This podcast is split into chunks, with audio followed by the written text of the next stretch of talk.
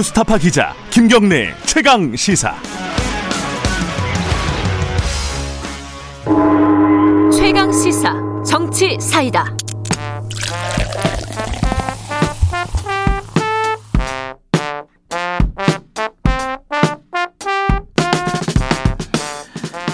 답답한 정치, 고여있는 정치, 묵은 정치는 가라. 여의도 정치의 젊은 피.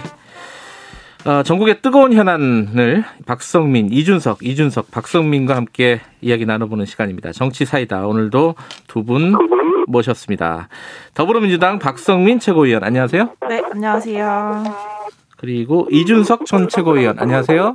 네, 안녕하세요. 잠깐만, 이게 왜 이렇게 소리가 어, 뭐가 잡음이 막 들어오네요? 예, 좀 조절 좀 해주시고요. 아, 이준석 최고위원 자- 잠깐 다시 연결하겠습니다. 어, 이준석 최고위원은, 어, 그 자가격리 중이어가지고 저희들이 전화로 연결하는데 전화 연결이 원활치 않네요. 원활하지 않으면 뭐 우리끼리 하죠. 뭐. 박성민 최고위원은 새해 복 많이 받으시기 바라겠습니다. 네, 새해 복 많이 받으십시오. 예, 청취자분들에게 인사 한마디 하세요. 예. 네, 새해가 밝았습니다. 근데 네. 엄청 추워가지고 일단 네. 옷 따뜻하게 입으시기 바라고요. 올 네. 한해는 원하시는 것 모두 성취하시는 네. 어, 행복한 한 해 되셨으면 좋겠습니다. 아, 준비된 멘트 감사합니다. 진짜 춥죠 밖에. 네. 네. 그리고 이번 주까지 엄청 추울 거라 그러더라고요. 예, 예, 요번 주, 아, 요번 주란다. 오늘도 지금 출근하시는 분들 옷 따뜻하게 입고 나가시라는 박성민 최고위원의 어, 말씀이셨습니다. 자, 이준석 전 최고위원, 안녕하세요. 네, 안녕하세요. 예, 자가 격리 중이신데 괜찮으신 거죠? 네, 괜찮죠. 저는 뭐, 그, 방송 같이 했던 분이 확진을 받아가지고, 제가 그냥 그, 음성 나오고 저는 격리를 하고 음, 있습니다. 언제까지예요, 자가 격리가? 내일까지입니다. 아, 그렇군요. 어, 이준석 최고위원도 어, 새해 복 많이 받으세요. 네. 예, 모두 우리 청취자분들도 새해 복 많이 받으십시오. 알겠습니다. 자, 라- 실시간 방송 라이브로 유튜브 열려 있습니다. 보실 수 있고요.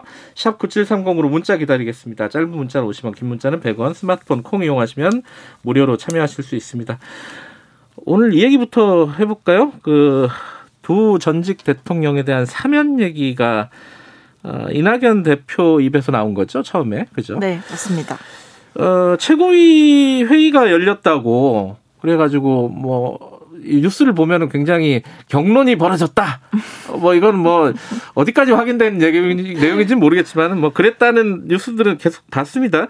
어, 박수민 위원께서는 직접 참여하셨으니까 진짜 뭐 경론이 벌어졌습니까? 어땠습니까? 아니, 뭐 경론까지는 아니고 네. 다- 원래 이제 최고위 자체가 음. 비공개 최고위 분위기 자체가 굉장히 의견 교환이 좀 자유롭습니다. 그래서 음. 위원님들이 어, 이제 다 돌아가시면서 이제 의견을 좀 밝히는 분위기셨고 음, 그리고 그 의견을 바탕으로 또 여러 가지 논의를 해나가는 뭐 과정이었다라고 보시면 될 것 같고요. 네. 어, 그런 이제 최고위원회 간담회를 통해서 이제 입장이 또 발표가 됐고 그런 부분들은 아마 기사로 좀 접하셨을 텐데 어, 뭐 일단은 뭐 현안에 대해서도 저희가 의견 교환을 했고 또 이 사면 문제와 관련해서도 어, 뭐 이제 대표님의 발언의 진위라든지 뭐 네. 혹은 이 부분에 대해서 이제 우리 당이 가지는 입장 이런 부분에 대한 좀 종합적인 정리가 있었다고 보시면 되겠습니다. 그럼 결론적으로는 한 발 물러섰다. 그러니까 사면 얘기를 꺼냈다가 이게 뭐 반성이 필요하다, 더 중요하다, 뭐 이런 식으로 한 발 물러섰다고 많이들 해석을 하던데 뭐 그렇게 그렇- 보면 되나요? 아, 뭐 그렇게 보실 수도 있는데 네. 일단은 이게 뭐 물러서고 말고를 떠나서 일단은 뭐 저희는 원칙적으로 할 수 있는 얘기를 했다라고 보기는 했습니다. 이제 대표께서 이제 하신 말씀인데 음. 이제 이런 부분들이 뭐 당장 사실 뭐 추진하겠다는 것도 아니었고 이제 음. 그 워딩을 딱 보시면 적절한 시기에 뭐 건의를 해보시겠다 뭐 이런 그랬죠. 말씀이셨잖아요. 예, 예. 그래서 뭐 당장 하겠다 뭐 이런 부분도 아니었고 그냥 이 사면에 대해서는 어찌됐든 사실은 문재인 대통령 그러니까 문정부라든지 네. 뭐 다음 이제 민주정부가 재- 집권했을 때도 어, 나타날 수 있는 여러 가지 뭐 사안들이 있었기 때문에 어. 이런 부분에 대해서는 저희 역시도 뭐 언젠가 한번 논의를 할 수밖에 없었던 사안이지 않았나 이런 얘기들도 사실 안에서는 나오고 있어요. 예. 어, 다만 이 문제에 대해서는 저희가 어제 입장을 밝혀드렸듯이 이제 국민의 공감대 그리고 당사자들의 반성이 좀 없이는 이 부분에 대해서 더 논의가 진척되는 것이 조금은 부적절한 부분이 있다라고 보- 보았습니다. 예. 자, 이제 얘기를 꺼냈고, 어쨌든 논의 끝에, 어, 지금 상황에서 급하게 진행할 일은 아니다라는 취지인 것 같고, 자, 야당에서는 이거 어떻게 바라봤습니까? 그, 이준석 최고위원이 좀 말씀 좀 해주시죠. 저는 뭐 확실하게 간을 봤다 이렇게 보는 간을 거죠. 봤다. 예. 네, 사실 정부에서 이제 청와대와 저는 교감이 없는 상태에서 이낙연 대표가 했다 이렇게 생각하지 않습니다. 음, 이낙연 대표 원래 어, 별명처럼 붙은 것이 엄중낙연이거든요. 음, 모든 사람 엄중하게 본다 이런 식으로 계속 말씀하셔가지고 그런 어, 별명이 붙은 것 같은데 저는 그렇게 엄중함을 강조하시는 분이 이번에 청와대랑 아무 상관도 없이 그런 발언하셨을 거라 믿는 게 좀 이상하고요. 네. 저는 그렇기 때문에 교감 하에서 어쨌든 당 대표가 정치적 부담, 대통령과 청와대의 정치적 부담을 좀 줄이기 위해서 좀 교감 하에서 이낙연 대표가 여론을 파악해 본 거다 저는 음. 보고 있습니다. 근데 저희가 이제 뭐 사면이라고 하는 것에 대해 가지고는 좀 네. 봐야 될 것이 우리 청취자분들도 뭐 박근혜 대통령이 우선 첫째로는 탄핵을 당했고요. 네. 두 번째로는 지금 그 탄핵 이후에 형사적인 책임을 지는 형사 재판을 지금 하고 있습니다. 네. 근데 저희가 이제 그 사면이라고 하는 것은 탄핵에 대한 사면이 아닙니다. 탄핵이라는 건 어쨌든 탄핵 재판에 따라서 정치적인 판단이 어쨌든 가미된 것이기 때문에 네. 사면할 수도 없고 사면되는 것도 아닙니다. 네. 이 최순실이라는 사인이 우리 국정에 개입한 게 이제 사실로 드러난 이상 그 우리 국민의 기대치를 저버린 건 사실이거든요. 네. 그렇기 때문에 저는 그 부분에 대한 그 다, 제, 다- 판단이 아니라 형사 재판에 대해서는 근데 우리가 한번 생각해봐야 될 지점이 있습니다. 음. 지금 박근혜 대통령이 2심까지 22년 징역 22년 판결을 받았거든요. 네. 근데 이게 과도한지를 한번 살펴봐야 되는 게 탄핵으로 이미 박근혜 대통령, 이명박 대통령 두 명에 대해 전직 대통령에 대한 예우는 이미 법적으로 박탈됐고 네. 특히 이명박 대통령은 개인 비리로 형을 살고 있기 때문에 좀 다른데 박근혜 대통령은 적용받는 혐의가 직권남용하고 그리고 뇌물입니다. 네. 근데 뇌물이라는 거는 사실 최순실이라는 사인이 호가호위한 게 가까운 건데 박근혜 대통령의 공동지갑론이라는 게 적용이 됐고 음. 과거 김대중 대통령 같은 경우에도 세 분의 아들 그리고 노무현 대통령도 형 같은 경우에는 뇌물과 알선 수재로 형을 살았거든요. 근데 그분들은 혈족 관계인데 그분들에게는 공동지갑론이 적용되진 않았어요. 근데 뭐 저는 이런 식으로 봤을 때 이 형사 재판에 대해 가지고는 지금 어느 정도 좀 다르게 볼 필요도 있다. 저는 이런 생각을 합니다. 잠깐만 그러면요 지금 말씀하시는 거는 이명박 전 대통령하고 박근혜 전 대통령을 좀 분리해서 사면도 생각해야 된다는 뜻으로 봐도 되나요? 저는 뭐 분리할 필요는 없다 이렇게 보고요. 음. 다만 이제 결국에는 형사 재판에 있어가지고 이제 징역 22년 이명박 대통령도 이제 상당한 형을 받았고 박근혜 네. 대통령이 징역 22년 받았는데 저는 이게 사실 그 이분들이 받는 혐의라는 것이 사실 직권남용이나 이런 것들에 대해 가지고는 그 음. 형량이 과도하다는 생각은 이제 일반 시민분도 할 수 있을 것 같아요. 예. 왜냐하면 저는 그 기본적으로 조두순 같은 경우에 조두순이 받은 형량이 징역 12년이거든요. 네. 그럼 박근혜 대통령이 22년 받았는데 과연 박근혜 대통령의 과오가 조두순보다 두 배 가까운지 생각해 볼 필요 있는 거거든요. 예, 예. 박성민 최고위원 보시기에는 조두순보다 박근혜 대통령이 나쁜 사람이에요? 어, 질문 질문인가요? 네. 어, 진짜 궁금해서 그런 네. 거예요. 아니 그그 그 두 사안을 평행선에 놓고 비교할 거는 아닌 것 같고 네. 어, 완전히 사실은 다른 사안이잖아요. 네. 조두순의 범죄 혐의에 대해서 저는 조두순이 받은 형량이 낮다고 생각하고 네. 박근혜 대통령이 저지른 그 행위에 대해서는 어 저는 뭐 과하지는 않다고 생각합니다. 근데 이거를 뭐 조두순이 더 나쁜 사람이 박근혜가 더 나쁜 사람이냐 음. 이렇게 보는 거는 저는 좀 비교 자체가 좀 잘못됐다고 보고 네. 다만 이 형량이 과도하다 이 부분에 대해서는 저는 좀 논쟁의 여지가 있을 것 같아요. 박근혜 음. 대통령 의 형량과 관련해서는. 그러니까 저는 이에 대해서는 전혀 뭐 과도하다고 생각하는 음. 입장이 아니기 때문에 이 이준석 최고의 입장에 대해서는 별로 동의하기가 어렵고 어 사실은 이거는 국민들께서 탄핵을 또 하신 거잖아요. 그러니까 네. 반헌법적인 가치를 이제 박근혜 대통령이 저질렀고 국민으로부터 위임받은 권력을 부적절하게 사용한 사실이 사실은 만천하에 드러났기 때문에 그 부분에 따라서 법리적인 판단이 이루어졌다. 음. 저는 과도하게 보지는 않습니다. 근데 지금 그 이준석 전 최고께서 이런 얘기했잖아요. 간본 거다. 아, 왜 했다고 보세요? 그 이- 이낙연 대표께서 이 얘기를 왜 꺼냈다고 보세요? 네. 뭐 사실은 이거에 대해서 굉장히 많은 해석이 오가잖아요. 네, 그렇죠. 아무래도 이제 여당 대표고 대선 주자시니까 선거 뭐 앞두고 있으니까. 혹은 이제 네. 개인을 뭔가 개인을 띄우기 위한 행위였다라고 보시는 분들도 사실 꽤 음. 많으신 것 같은데 제가 느꼈을 때는 전혀 그런 부분은 아니었고 네. 왜냐하면 사실 그런 거였으면 다른 일로도 하실 수 있었겠죠. 근데 네. 이 일을 택하신 거는 저는 이제 개인의 유불리를 따지지 않고 혹은 개인을 위한 개인의 이익을 위한 정치적인 계산을 하셔서 하신 행동은 아니었고 네. 어, 제가 느낀 건 일단 첫 번째로 이제 국민 통합에 대한 그 좀 책임감을 많이 느끼시는 것 같았다. 음. 이 부분에 대한 진정성이? 있었다. 음. 네, 그러니까 이게 이제 총리하실 때부터 사실 이 광화문 광장이라든지 이런 부분들을 겪으셨을 거 아닙니까? 더 직접적으로. 예.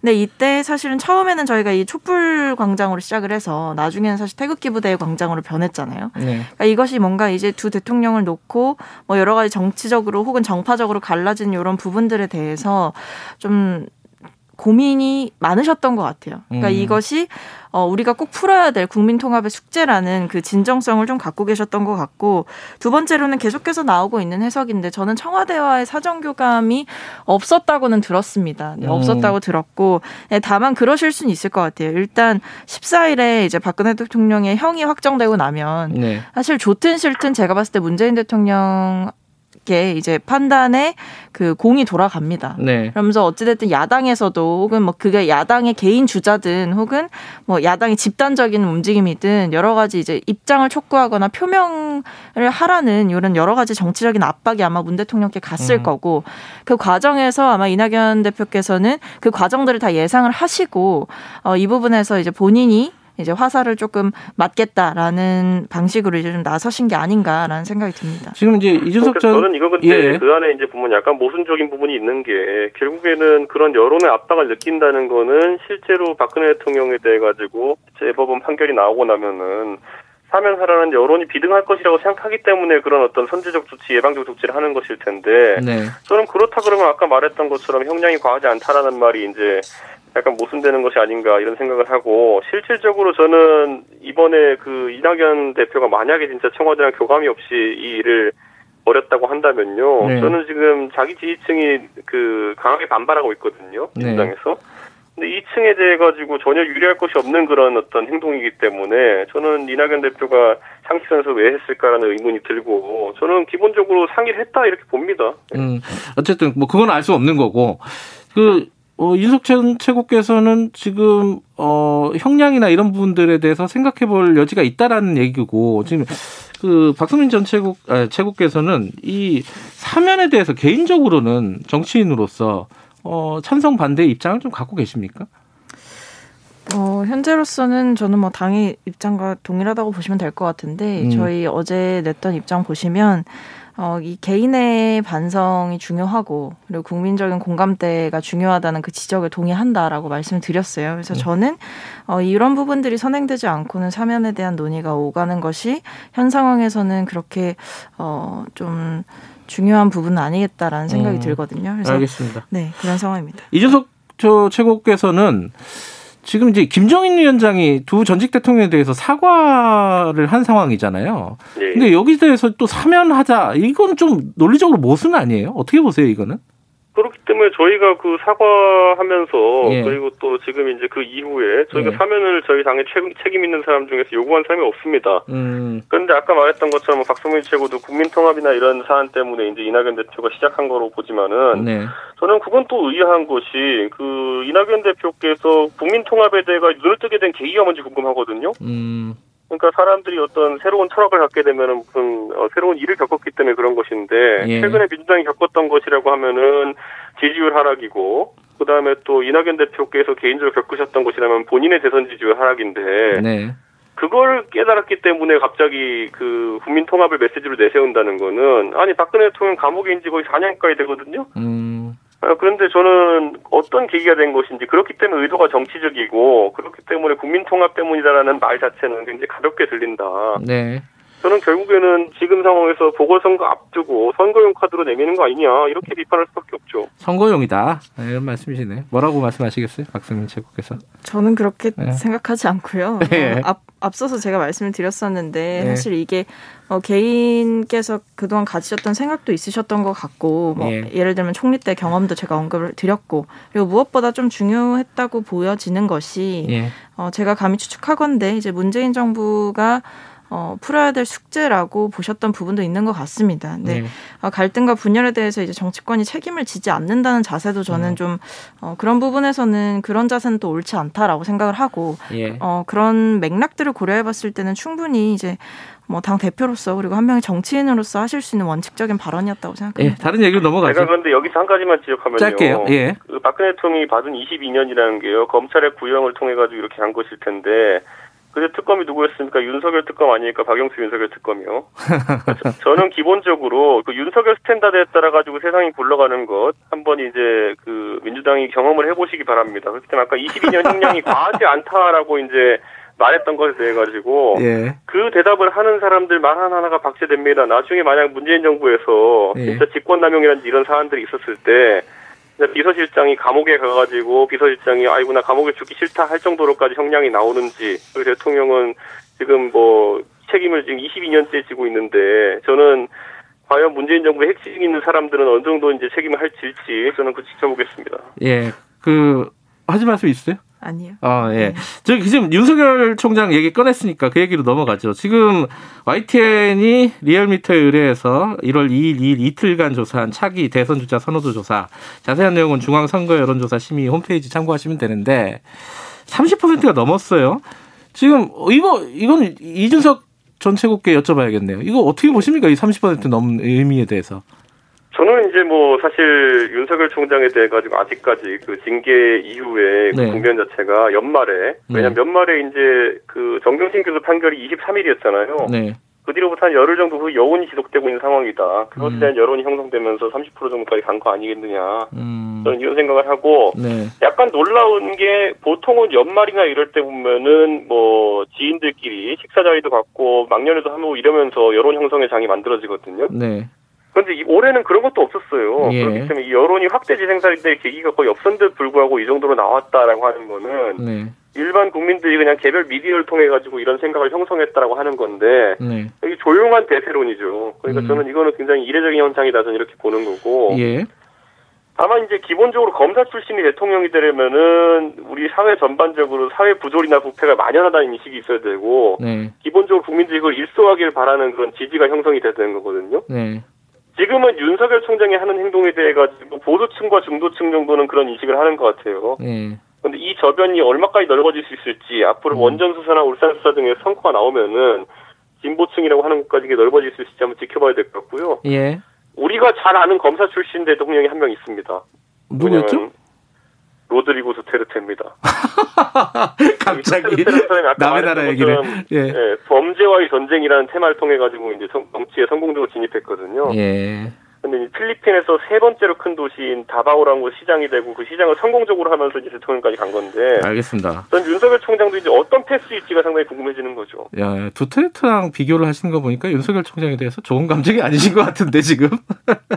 자, 유- 박성민 최고께서는 이 당내 분위기가 어때요? 이게 윤석열 총장이 뭐 꽤 높은 지지율을 갖고 있다, 선호도를 갖고 있다까지는 있었는데 1위를 한 데 이어서 뭐 30%가 넘었단 말이에요. 다시 연결하면 되고. 네. 예. 이거 당내 분위기가 어떻습니까? 여기에 대해서? 사실 이거에 대해서 큰 언급이라든지 동요는 없어 보입니다. 음. 왜냐하면 이것이 지지율이라는 것이 원래 이제 좀 흐름을 타는 것이기도 하고 사실 음. 이제 선거까지 조금 시간이 남았다는 부분도 있는 것 같은데 네. 어, 도리어 사실 윤석열 총장이 진짜로 이제 대통령 후보로서 나오려면 이제 네. 본인의 정치적인 역량이라든지 비전을 검증받을 수 있는 충분한 네. 시간이 사실 있어야 되고 그 과정들을 통해서 유권자를 어, 설득해가는 과정일 텐데 과연 윤 총장이 그럴 만한 시간이 있으 며 그리고 음. 본인이 그럴 만한 비전이 준비가 되었느냐. 네. 라고 봤을 때 개인의 정치인 한 명의 정치인으로서 어, 생각을 해본다면 그렇게 매력적인 인물은 아닐 것이다라고 음. 보여지는 것이죠. 음, 그래요. 그, 어, 실제로 출마를 하거나 이러면은, 어, 어떤 검증이나 이런 걸 거쳐서 좀 조정이 될 거다, 이렇게 보시는 거예요. 네, 저는 그렇게 보고 사실 네. 지금 이제 윤석열을 조명하고 있는 여러 가지 언론의 모습이라든지 뭐 네. 윤석열 띄우기가 이루어지고 있는 이 현재 상황에서 저는 오히려 윤 총장의 이런 여러 가지 단면들을 보고 이런 현상들이 좀 일어나는 것 같은데 오히려 대권 주자로 나섰을 때 좀 더 종합적이고 다각적인 면에서 음. 검증이 될 거다. 음, 그런 부분에선 사실 어, 유권자들의 뭔가 실망이라든지 혹은 기대에 못 미치는 부분이 분명히 드러날 수밖에 없다라는 생각을 음. 합니다. 알겠습니다. 뭐, 이 얘기는 뭐, 1년 내내 할 것 같으니까. 오늘 여기까지 하고. 어, 이준석 전 최고 지금 연결됐습니까? 예, 예. 아, 예, 예. 알겠습니다. 끊, 끊어버려. 기분 나빠서 끊은 줄 알았어요. 아니요, 아니요. 알겠습니다. 올 한 해도 잘 부탁드리고요. 두 분 다 오늘 올해 새해 복 많이 받으시기 바라겠습니다. 고맙습니다. 네, 예, 감사합니다. 감사합니다. 예, 박성민 더불어민주당 최고위원 그리고 이준석 국민의힘 전 최고위원이었습니다.